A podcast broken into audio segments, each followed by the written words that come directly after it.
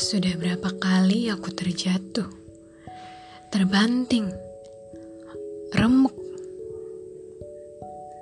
Entah sudah berapa lama aku terpuruk di dasar jurang itu.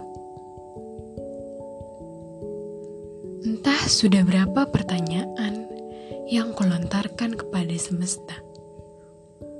Tak juga kutemukan jawabnya. Mengapa aku terjatuh?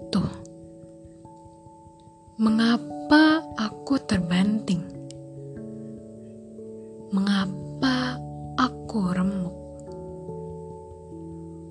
Mengapa harus aku yang terpuruk? Bertanya sampai ke ujung dunia pun tidak menjaminku mendapat jawabannya sudah mempersiapkan yang terbaik, sudah menghitung perkiraan, sudah berjaga-jaga pun, akhirnya tetap terjatuh.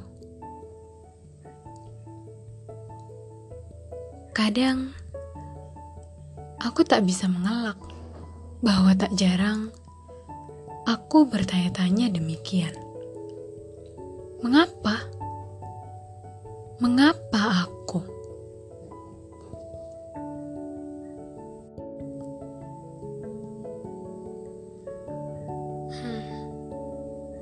Terkadang semua yang sederhana itu menjadi rumit. Apalagi ketika aku sudah membawanya keluar. Yap, keluar dari dalam diriku membaginya kepada orang lain. Orang yang tepat mungkin bisa membantu, namun bagaimana dengan yang lain? Yang tadinya akan diharapkan menguatkan kepingan tubuh ini, justru malah mengempasnya menjadi kepingan yang lebih kecil. Lalu apa? Ya, aku bertanya-tanya lagi. Kenapa aku? Tidak semua hal yang dihadapi seseorang itu akan dimengerti oleh raga lain. Tidak mudah bagi seorang insan memahami beberapa situasi berbeda dari berbagai sudut pandang. Semakin lama, aku semakin paham bahwa pada akhirnya, untuk menguatkan diri sendiri, kita cuma butuh diri sendiri. Menyimpannya sendiri mungkin bisa menjadi racun, tapi menyimpan untuk menguatkan bisa menjadi jawabannya. Aku mulai membisikkan hatiku. Cobalah untuk tenang. Cobalah untuk berhenti bertanya-tanya mengapa. Itu tidak akan banyak membantu selain membantumu bertambah sengsara. Terkadang semua kejadian itu terjadi begitu saja Kejadian yang meremukkan itu tidak terjadi hanya karena kita memang pantas mendapatkannya. Terkadang, ia hadir sebagai batu loncatan untuk kita menduduki singgah sana kehidupan pada akhirnya. Berhenti bertanya, kenapa ini semua terjadi padaku?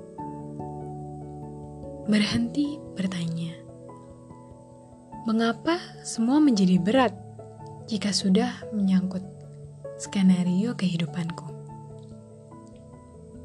Berhenti bertanya, "Mengapa aku?"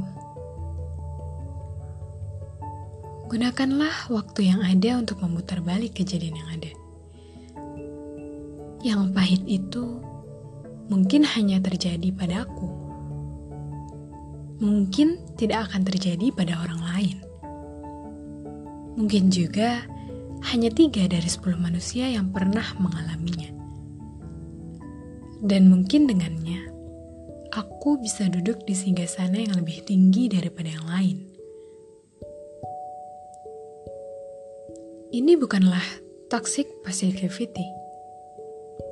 Ini adalah sebuah pesan hangat yang sebaiknya setiap raga sampaikan pada diri masing-masing. Sebuah pesan untuk meredam, menghibur, mengindahkan. Sebuah pesan untuk menguatkan. Katakan untuk diriku, kuat ya. Berhenti jika kau pikir kau harus berhenti Kembalilah berjalan jika kau pikir kau siap melanjutkannya. Karena dirimu adalah hal paling berharga yang harus kita jaga.